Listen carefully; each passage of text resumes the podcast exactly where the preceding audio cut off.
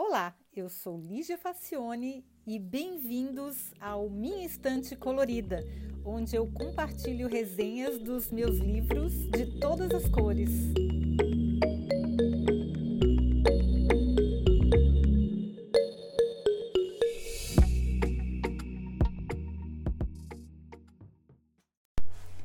Olá! Olha, eu nem sei o que escrever sobre O Som do Rugido da Onça, de Micheline Verunsky. É uma história tristíssima e tocante, e o que é pior, é um romance baseado em fatos, na história. Eis que estamos em 1820 e uma dupla de cientistas alemães, os naturalistas Spix e Martius, viajam numa exposição ao Brasil com patrocínio do rei bávaro Maximilian Joseph, para capturar amostras exóticas daquelas terras longínquas e engrandecer a coleção do nobre. Por amostras exóticas, entenda-se bichos, plantas e selvagens, que no caso são seres humanos indígenas.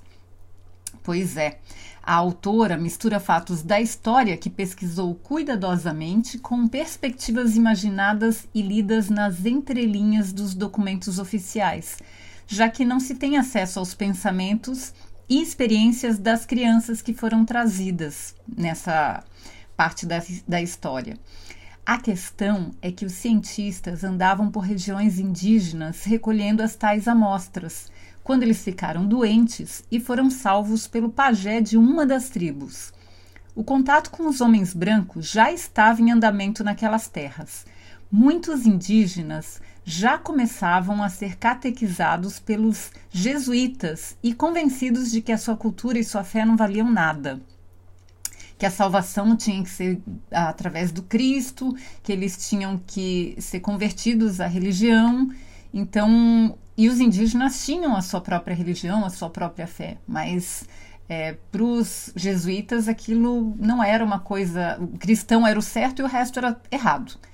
Enfim, o pai da menina Inee era um dos convertidos, só que o cara era um mau caráter que queria posar de moderno para os brancos recém-chegados a ponto de vender as crianças prisioneiras de guerra com outra tribo e oferecer a própria filha de 10 anos como brinde no, ne no negócio. Olha só, mau caráter tem em todas as religiões, em todas as culturas, né? Bom, o fato é que a menina foi levada de navio para ser exibida em uma turnê pela Europa. Chocada, claro, eu Custaria acreditar numa barbaridade dessa se eu não tivesse visto com os meus próprios olhos um cartaz de propaganda de uma exposição parecida no Museu Colonial de Amsterdã.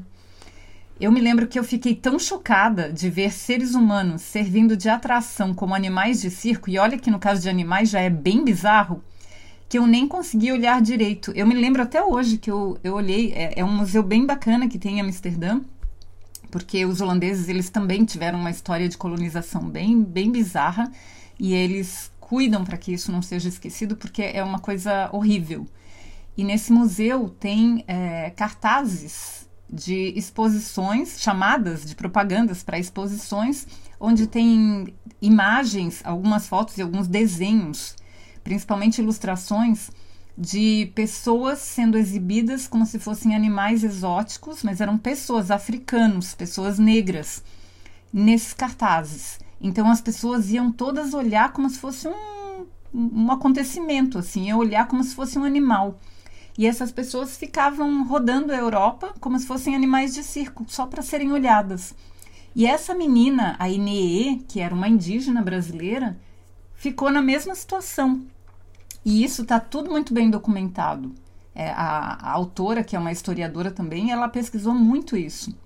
Pois Eis que os cientistas enchem o um navio com plantas, animais silvestres e 15 crianças, que eram as 14 que eram é, da outra tribo lá que tinha perdido a guerra e virou, virou, foi vendida pelo pai da Inee, e mais a Inee que foi de brinde. Bom, aí essas crianças vão com os animais e os navios, eles enchem o navio dessas com tudo isso e fazem a viagem até a Europa, Só que naquela época, uma viagem, é, eu acredito que hoje é mais rápido, mas naquela época durava meses até chegar à Europa, pelo menos uns dois meses.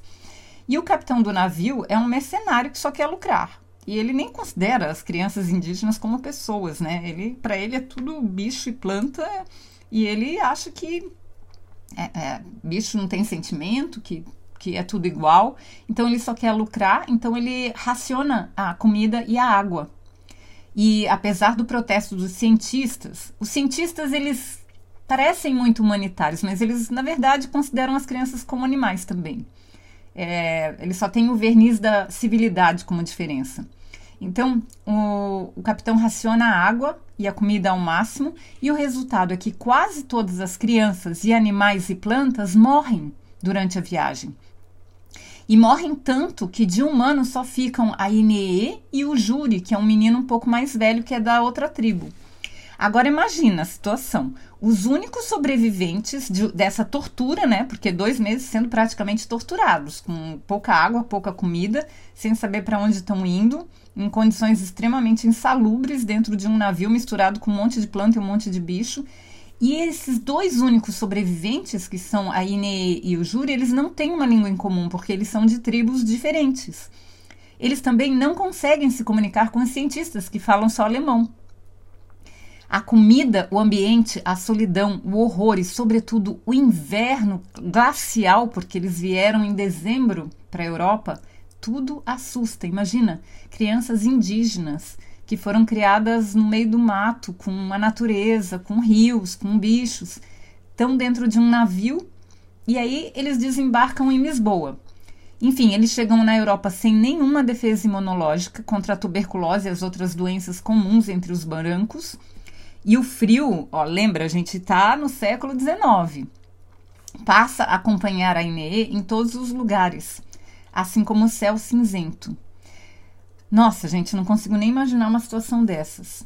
A autora narra a história com os olhos da menina, que conseguia se comunicar com as onças e com as águas dos rios. Tem uma passagem muito linda que eu cheguei até a me emocionar, em que a menina consegue ouvir o rio Isar, que corta Munique, que é onde depois ela ficou baseada, ela vai para a beira do rio e ela consegue conversar com o rio, ela consegue entender o que o rio fala para ela. E aí o rio conta a história das, das coisas que ele já viu, porque é um rio muito antigo. Ela não entende totalmente, porque é um rio muito longe de onde ela viveu. Então, é, na linguagem de rios, ele tem um, uma, uma língua um pouco diferente, mas que ela consegue entender. E eu achei uma passagem muito poética essa, eu me emocionei bastante. E a INE, ela não entende as roupas, para que, que servem as roupas, porque elas não esquentam. Ela não entende as construções, por que, que os prédios é uma casa em cima da outra. Ela não entende os costumes, ela não entende as pessoas, ela não entende a falta de higiene, porque eles são indígenas, eles tomam banho o tempo todo. Então, aquelas pessoas que cheiram mal, que têm dentes estragados, que têm um cheiro estranho, ela não entende a comida Bom, e a comida alemã ainda, né, gente? Não precisa nem falar, naquela época. E menos ainda a cerimônia de batismo, onde ela tem o seu nome trocado para um nome cristão. Ela passa a se tornar Isabela, mas ela nem entende isso, porque ela não entende a língua, nem a cerimônia, nem nada. A incompreensão e o estranhamento de todas as partes envolvidas, incluindo a rainha, que é a, a mulher lá do, do, do rei da época, e a sensação de que talvez eles estejam fazendo algo errado, percebida mais por Spix do que por Martius. Inclusive o Martius, ele, ele conta uma história para ele que ele sabe que não é real, mas é só para ele se sentir mais confortável. É, tem uns trechos do diário dele que ele tenta convencer a si mesmo de que ele não comprou aqueles seres humanos como um mercador vulgar. Ele apenas livrou os prisioneiros de uma tribo selvagem e os trouxe para a civilização e para a salvação do cristianismo. Olha só. Mas na verdade o que ele está fazendo é uma, uma, é barbárie. Ele comprou pessoas, mas ele não, não quer acreditar nisso. Ele acha que trouxe todo mundo para ser salvo, apesar de ter morrido tudo, quase todo mundo no caminho. Mas ele, ele, a gente vê a, a, os trechos do diário dele onde ele tenta se convencer de que ele não fez uma coisa errada. Mas enfim, é muita dor, muita tristeza, muita falta de empatia e muita ignorância. E a autora ainda entrelaça esse relato com o de Josefa, uma mulher contemporânea, descendente de indígenas, que nega suas origens até encontrar a ilustração de Inee numa exposição em São Paulo. Até ela não fala com, com todas as letras, mas eu imagino que seja no Itaú Cultural a exposição que ela vê, porque ela diz que ah, é a exposição de um banco. E aí o Itaú Cultural é, é um espaço bem, bem, bem bacana que tem lá na Avenida Paulista. E ela, e ela vai atrás de saber mais da sua história quando chegam notícias de massacres, porque ela é contemporânea, ela vive essa, essa moça, essa outra personagem da história, que vê a foto da a ilustração né, da, da INE, ela é contemporânea, então ela está acompanhando as notícias que passam na televisão de massacres de povos indígenas, de invasão de reservas ambientais de contaminação dos rios pelos garimpos, de desnutrição das crianças, que foi uma coisa horrorosa que aconteceu nesses últimos anos, que no começo desse ano a gente descobriu uma coisa que praticamente um genocídio dos povos indígenas, desnutrição de crianças, enfim, os povos originários sendo exterminados em escala industrial com patrocínio do Estado. Agora talvez está é, se começando a fazer alguma coisa para reverter, se é que ainda tem é, volta, né? Porque muita coisa já se perdeu. Mas é uma história muito triste. É muito triste, mas é a história do nosso país. E para mudar o futuro é preciso conhecer o passado. E a gente nunca precisou tanto de bons professores de história como agora. Dói, mas eu acho que é preciso ler. Enfim, eu recomendo demais. Prepara o seu coração. É uma história triste, mas é uma história muito realista é, que a gente aprende bastante, que a gente pratica empatia, porque a gente consegue ver o mundo um pouco do jeito que os indígenas veriam se tivessem nessa situação, ou se a gente estivesse nessa situação, né? Eu acho que esse livro devia fazer parte dos currículos escolares, porque ele é muito bom. Não é uma leitura muito fácil, porque a autora ela é, ela tem uma, uma escrita um pouco mais elaborada, ela usa muitos adjetivos, ela é uma, uma, uma escrita que não é informal. Ela é mais em forma de documentário, assim. Ela tem, ela tem uma escrita mais sofisticada, digamos assim. Mais completamente acessível. Eu recomendo demais. Com tristeza, porém recomendo. Acho que a gente precisa ler essas coisas. Tá bom?